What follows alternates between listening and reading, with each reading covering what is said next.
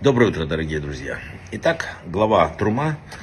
Когда Бог давал еврейскому народу указания о строительстве Скинии, Он сказал, что строительственные материалы должны пожертвованы быть самими людьми. Каждый должен дать полшекеля, но помимо этого пожертвования будут полностью добровольными, остальные зависят от щедрости каждого человека, от его желания внести вклад в святое дело. И написано, что ведь почему? Ведь потому что служение Богу, по сути, не тот ритуальный иногда, который мы себе представляем. Это происходит из сердца, это источник чувства, вдохновения, там, любви, ну, и так далее. Когда мы по своей воле что-то жертвуем, чем-то важным для себя, или деньгами, или временем, или еще чем-то. Это строительный материал для укрепления нашей связи с Богом, для любви к Нему и, в общем-то, для вот того небесного храма, о котором всегда речь идет. Так что оно всегда происходит на уровне общества и на уровне человека. Да. Например, тот, кто рано встал молитву, там встал, находит время для ежедневного изучения Торы, или жертвует свои деньги, или время, или усилия на помощь другим. Это все то, что вот Бог как раз и хочет от нас. Когда мы добровольно отдаем от себя Богу, мы по сути строим свою личную скинию. И в этом наша привилегия, наша сила, потому что, ну, как бы служить небу выше уже ничего нет. Каждый из нас может и должен, написали мудрецы, построить внутри себя что-то наподобие вот этого вот скинии. Чем лучше построим, тем в большей степени дадим Богу войти в нашу жизнь. И поэтому вот, что первые слова нашей недельной главы: «И сказал Всевышний пророку Моше, скажи сыновьям Израиля, чтобы взяли мне приношение, возношение от всякого человека, расположенного сердцем. Возьмите мне приношение». То есть здесь самое важное сердце. Все думают, что самое важное сумма, самое важное еще нет, сердце. Самое святое, что было у народа в пустыне, было выстроено на добровольном пожертвовании. Это очень важно. Обратите внимание, Всевышний вывел евреев из Египта практически без их участия. Нужно было только согласие. Да? Море расступилось перед ними, само по себе надо было только в него войти. Ман падал в готовом виде. Скрижали Завета тоже были получены Моше готовыми. Вот вроде и храм мог бы возникнуть как по мановению в палочке волшебной, но именно с храмом этого не произошло. Дальше сказано, что возьмите мне приношение и своими руками постройте храм. Постройте на свои средства. Почему?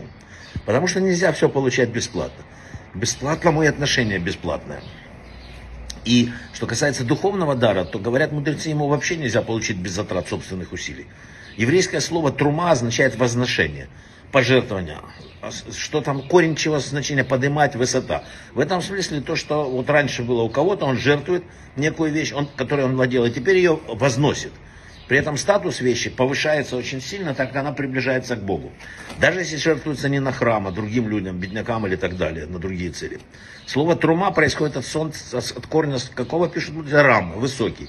И глагол «алярим» — «поднимать». Таким образом получается, что то, что мы даем, и трума, это то, что поднимается и становится высоким. В этом и заключается смысл трумы.